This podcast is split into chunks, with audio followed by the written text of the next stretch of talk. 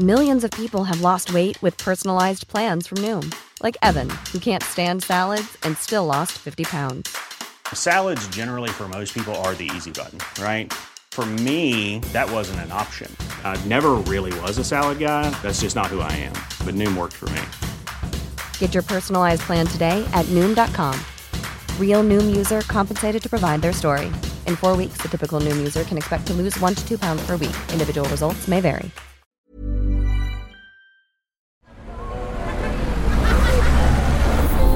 Podcast Network Asia. Isang paalaala. Ang susunod na kabanata ay naglalaman ng mga salita at pahayag na maaaring magdulot ng takot, pangamba at pagkabahala sa mga nakikinig, lalo na sa mas nakababatang gulang. Huwag magpatuloy kung kinakailangan.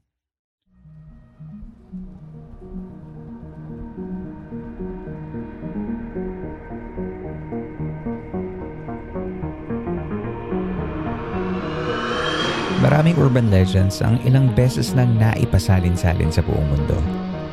Ngunit sa makabagong panahon ng mga modernong syudad, mass media at internet, nakuhang tumawid ng mga kwentong ito upang patuloy tayong bigyan ng takot at pagtataka. Ngunit, totoo nga ba ang mga urban legends na ito? Ako si Earl, ang inyo pong campmaster.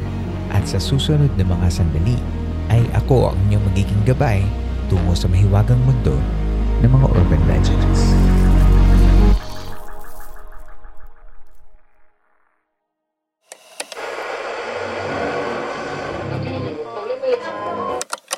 Nagsimula ang lahat ng sumabog ang balita ng ang isang sikat na aktres na si Alice Dixon ay di umano'y muntikang mabiktima ng isang halimaw noong dekada 90. Ang sinasabing halimaw ay isang taong ahas lalaking tao ang pang-itaas at isang malaking ahas ang pang-ibaba. Ang nasabing taong ahas ay naninirahan daw sa basement ng Robinson's Galleria, isa sa mga malls na binuksan ng pamilya Gokongwei noong taong 1990. Ayon sa mga kwento, ang batang aktres daw ay kasalukuyang namimili ng damit sa naturang mall at nang siya ay pumasok na sa dressing room, ay biglang bumukas ang isang trapdoor sa sahig nito at dali-daling nahulog ang aktres. Ang trapdoor ay lagusan patungo sa basement kung saan nakatira ang taong ahas na siya namang naghihintay upang dakpin o kainin ang sino mang matitipuhan nito mula sa dressing room sa itaas ng wall. Nakatakas at nakatakbo palayo ang aktres sa isang underground tunnel palabas sa katabing hotel ng nasabing mall. Binayaran di umano ng pamilya Gokongwei ang aktres para sa kanyang katahimikan at ito ay lumipad patungo sa ibang bansa para itago ang lihim ng taong ahas. Lahat yata ng nabuhay sa panahon ng 1990s ay alamang urban legend na ito. Ngunit bakit sa dinami-dami ng pagkakataong ito ay pinawalang katotohanan ng mga taong kasama sa kwento ay tila hindi pa ito nakakalimutan ng mga tao magpasa hanggang ngayon. Ang ahas sa urban legend na ito ay kinilalang si Robin. Ito daw ay kambal ahas ng babaeng anak ng mga Gokongwei na si Robina. Dahil sa paniniwalang swerte ang hatid ng mga kambal ahas, Itinago daw ito ng pamilya sa kanilang bahay. Ngunit paglaki nito ay kinailangan nila ng mas malaking chamber para maging tirahan ng taong ahas. Dito raw napagpasyahang itayo ang Robinson's Mall sa May Ortigas. Sa dami ng bersyon ng kwento ay may ilang mababasa ka na gumagamit daw ng spy camera ang taong ahas upang manmanan ang mga dressing rooms sa department store. Minsan naman ay two-way mirror ang gamit ito upang silipin ang mga nagsusukat sa dressing rooms. At kapag nagustuhan daw ng taong ahas, ay saka bubuksan ng trapdoor patungo sa kanyang secret room sa ibaba ng mall. Ang pamilya Gokongwei ay Filipino-Chinese. Dahil dito naging mas madaling paniwalaan na sila ay nag-aalaga ng ahas dahil naniniwala mga Chinese na may hatid na magandang kapalaran ang mga ahas. Bukod sa Chinese belief na ito, tayo mismong mga Pilipino ay may lumang paniniwala tungkol sa mga dambuhalang sawa. Ang mga malalaking ahas na ito ay itinuturing na sagrado dahil raw sila ang mga ninuno ng mga sinaunang Pilipino. Sa aklat na Soul Book ni Francisco Demetrio ay sinasabing may isang babaeng nanganak ng sanggol na may kakambal na ahas. Una itong sinulat ng Kastilang si Padre Alsina noong taong 1668. Ang mga sinaunang mandirigma daw na may kakambal na ahas ang mga natatanging taong nagtatagumpay sa digmaan. Ang konseptong ito nga ang naging basehan ng isang serye sa telebisyon noong taong 2011 kung saan ang binukot o ang prinsesang nakatago ay isinilang na may kakambal na ahas. Dahil sa mga paniniwalang ito na nakahalo na sa ating pamumuhay, kaya nananatiling buhay ang isang parte ng urban legend ng taong ahas ng pamilya Gokongwei. Hindi na rin iba sa iba pang mga bansa ang urban legends tungkol sa mga ahas. Sa Estados Unidos, lumaganap ang isang kwentong may pagkakahawig tungkol sa kwento ng ating taong ahas sa ilalim ng shopping mall. Ngunit sa kwentong ito, isa namang babae ang namimili ng damit sa isang department store na tinatawag na Burlington Coat Factory. Sa pagsusukat ng babae ng mga coats na kanyang bibilhin ay may naramdaman siyang isang maliit na tusok sa kanyang leg. Pinaliwala niya ito at kanyang hinubad ang coat na isinukat. Nang makita niya ang kanyang leg ay namamaga ito at tila ba may isang maliit na sugat. Tiningnan ng babae ang coat na sinukat niya at laking gulat niya nang makita niyang puno ng maliliit na ahas ang pangginaw na kanyang isinukat. Sa ilang bersyon ng kwento ay namatay ang babae. Ang ilan naman ay humingi ng tulong sa manager ng tindahan ang kawawang biktima. Pero kung susuriin ay halos magkapareho ang kwento ng urban legend ng Burlington Coat Factory at ng Robinson's Mall. Parehong malaking mga negosyo na nagtatagumpay sa kani-kanilang larangan. Isang teorya ukol dito ay ang Robinson's Mall ay sinadyang siraan ng mga kakumpetensya nito sa merkado sa pamamagitan ng paghahabi ng kwento ng taong ahas. Narito ang isang interview clip ni Robina Gokongwei mula sa probe team noong taong 1991 tungkol dito. The rumor began when the Gokongwei family opened the Robinson store in Cebu. The snake in the story is known as Robin, brother of Robina. The snake is as big as me. It's half man, half snake. Robina Gokongwei has heard 52 versions about Robin. I think it's very, very stupid. And of course, I think your next question will be who do you think started the rumor? Mm-hmm. And who, yeah, where did it come from? Everybody asks me that question who started the rumor? Most probably, it was spread by a competitor with a very, very sick mind. Inviting everybody to go there. And, nako, if anybody can find that picture, I swear I'm going to give the entire galleria to him.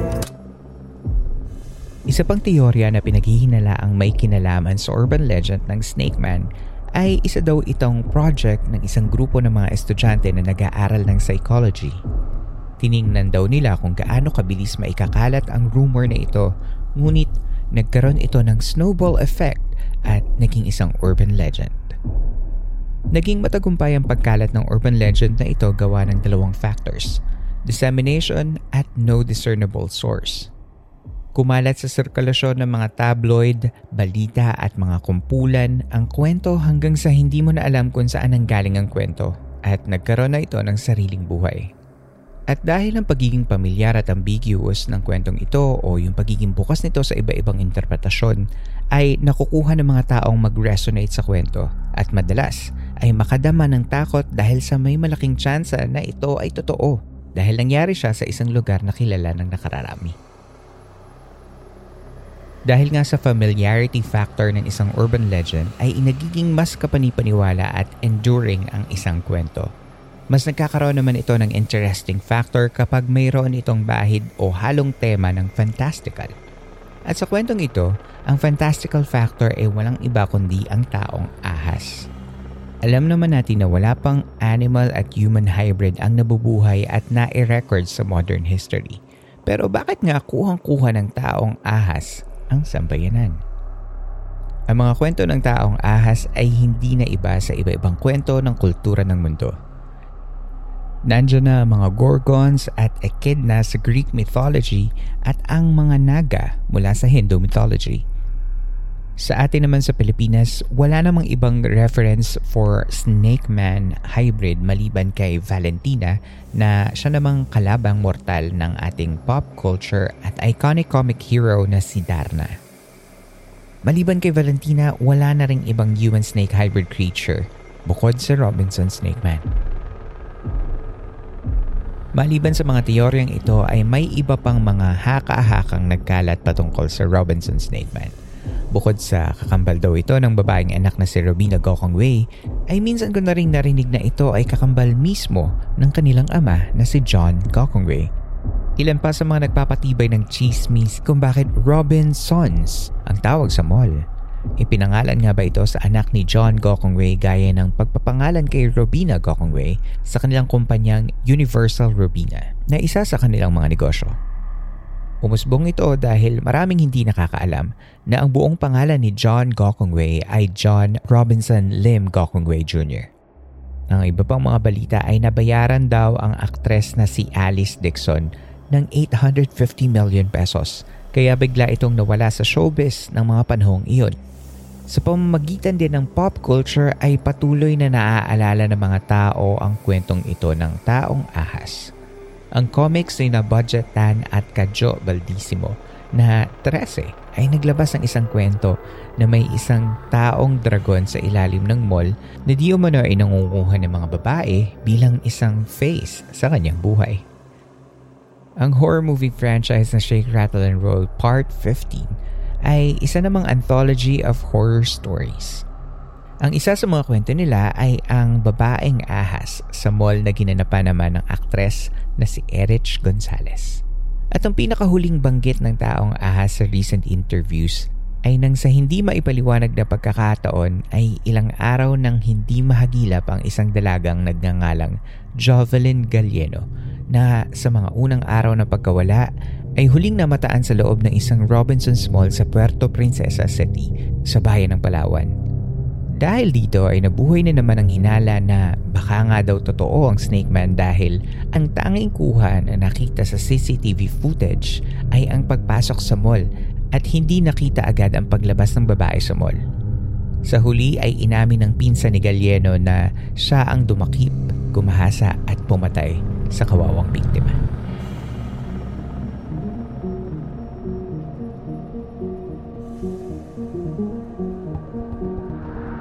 Kahit matapos ang ilang dekada ay nananatiling buhay ang urban legend ng taong ahas sa ilalim ng Robinson's Mall. Kahit ilang beses na itong binigyan ng paliwanag. Ang mga halimaw na gaya ng taong ahas ang kumakatawan sa lahat ng panganib at takot na gawa ng ating isipan. Kailangan ng ating malikot na pag-iisip ang mga gantong klaseng halimaw upang may paglagyan ng ating mga takot na nagmumula sa tunay na buhay. At dahil wala tayong kontrol sa mga tunay na banta mula sa ating buhay, ay nakagagawa tayo ng mga halimaw kaya ng Robinson Snake Man para sumalamin sa mga totoong panganib na ating kinakaharap. Kung nagustuhan mo ang episode na ito, you can support the show by giving tips via Patreon, Coffee, PayPal, or GCash. All the links will be posted in our episode show notes and your tips help in creating the show. Maaari nyo ring tulungan ang ating campsite sa pamamagitan lamang ng pag-like sa ating mga social media channels at sa pagbibigay ng rating sa Spotify, Apple Podcasts at maging sa Facebook page ng ating show. Maliit na bagay lamang, ngunit malaking tulong ito upang lalong makaabot ng mas marami pang tagapakinig ang ating programa. Muli, maraming maraming salamat po sa inyong pakikinig. Magkita tayong muli sa susunod na kwento. Ako si Earl at ito ang Urban Legend Series ng Philippine Campfire Stories. Let's get to know the man, Lance Gokongwei. Hey, Lance. Hey, hi, man. Super to see you. Thanks so much for joining us. Thank huh? you. Thanks Please, for please. having me. Okay, Lance, true or false? I'll go first. Huh? We've been plagued by this urban legend for decades. About time we set the record straight, okay? There is a real Robinson snake in the bodega of the mall. That's a definite falsehood. Are you sure about that, Lance? No snake, huh, slithering around there. No snake. And if there would have been a snake, my sister Robina would have caught it and converted it into a handbag that she sold in Robinson's. Nagtatawag dito at nagtatanong nga kung totoong natuklaw ako ng sawa. Pero it's not it's not true. I'm still here and I'm still alive. So, yun. Ayun daw magiging nagiging biktima na babayaran daw para tumahimik. Uh, perhaps my silence was a contributing factor uh, sa paglaki ng rumor na ito. In the Philippines, where rumors are often mistaken as fact, the Gokongways and other parties smeared by gossip could very well learn from these experts of rumor control. After all, ako.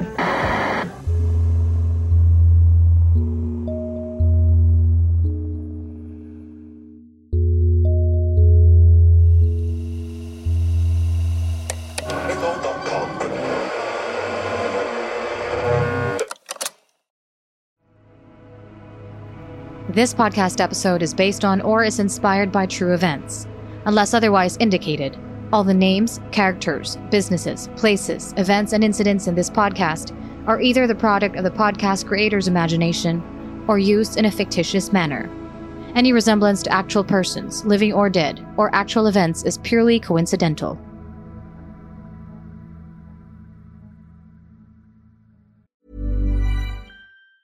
Hi, I'm Daniel, founder of Pretty Litter. Did you know cats tend to hide symptoms of sickness and pain? I learned this the hard way after losing my cat, Gingy. So I created Pretty Litter, a health monitoring litter that helps detect early signs of illness by changing colors, saving you money and potentially your cat's life. Pretty Litter is veterinarian developed, and it's the easiest way to keep tabs on your fur baby's health right at home. Go to prettylitter.com and use code ACAST for 20% off your first order and a free cat toy. Terms and conditions apply. See site for details.